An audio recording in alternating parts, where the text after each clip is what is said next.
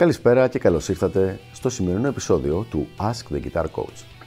Η σημερινή μας ερώτηση, που είναι μια ερώτηση από ένα μαθητή μου από το Elite Guitar Coaching και την οποία αποφάσισα απλά να απαντήσω δημόσια, γιατί είναι όντως ενδιαφέρουσα ερώτηση, είναι η εξής λοιπόν. Είδα στο ίντερνετ ότι πολύ πιο πολλής λόγος γίνεται για τη μινόρε παρά για τη ματζόρε κλίμακα. Σαν να είναι πιο σημαντική. Ισχύει αυτό και γιατί; Ωραία ερώτηση λοιπόν και αρκετά σπάνια, γι' αυτό και είπα να την απαντήσω δημόσια μέσω του Ask the Guitar Coach.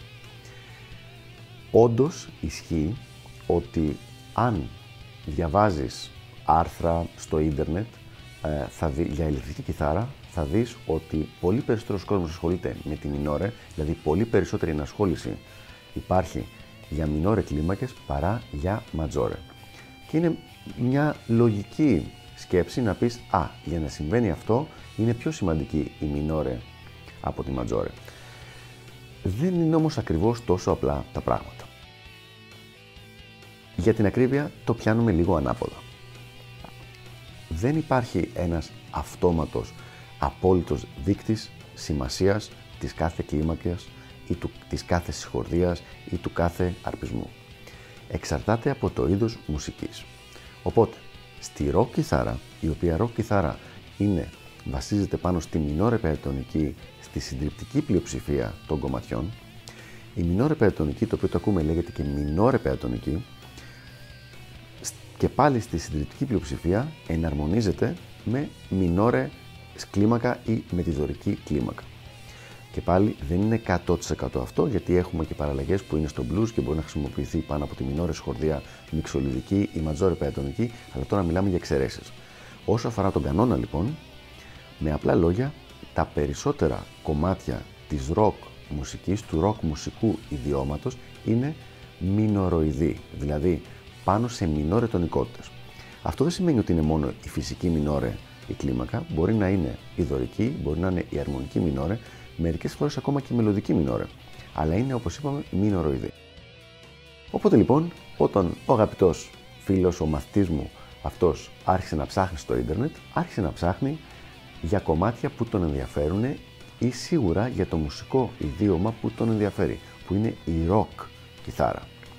Ψάχνοντας λοιπόν για rock κιθάρα, βλέπει αναλύσεις και άρθρα τα οποία έχουν σχέση με τη rock κιθάρα και ως εκ τούτου με κάποια από τις μινόρε κλίμακες φυσική μινόρε, δωρική ή αρμονική μινόρε. Δεν είναι μόνο αυτές οι μινόρε κλίμακες, υπάρχουν κι άλλες, αλλά αυτές είναι οι τρεις πιο συνηθισμένες, πιο σημαντικές. Οπότε λοιπόν είναι ένα πάρα πολύ λογικό συμπέρασμα να θεωρήσει ότι και σε απόλυτα νούμερα οι πιο σημαντικές κλίμακες είναι η μινόρε, κάτι το οποίο δεν ισχύει και είναι ξεκάθαρα style specific. Ανάλογα με το είδος μουσικής, οι διαφορετικές κλίμακες είναι πιο σημαντικές και χρησιμοποιούνται περισσότερο. Για παράδειγμα, αν μιλάμε για νεοκλάσικαλ metal, η φυσική μινόρε και η αρμονική μινόρε είναι οι πιο συνηθισμένες κλίμακες. Αν όμως μιλάμε για παραδοσιακό metal της δεκαετίας του 80, τα πιο πολλά κομμάτια είναι γραμμένα απλά σε φυσική μινόρε.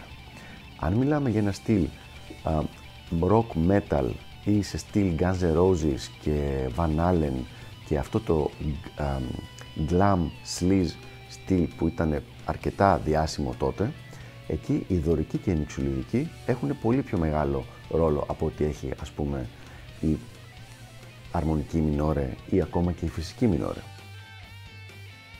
Μιλάμε για country rock, για Lynyrd Skynyrd και για, για Eagles και αντίστοιχα είδη μουσικής, εκεί η ματζόρε κλίμακα και η μυξουλιδική είναι πολύ πιο σημαντικές. Άρα λοιπόν, πού καταλήγουμε μέσα από αυτό το μπαράζ πληροφορίας που έδωσα τελευταία 3-4 λεπτά; Ότι το ποια είναι η σημαντική, ποια κλίμακα είναι πιο σημαντική, δεν είναι ένα απόλυτο μέτρη και ένα απόλυτο νούμερο, αλλά εξαρτάται από το είδος μουσικής για το οποίο μιλάμε.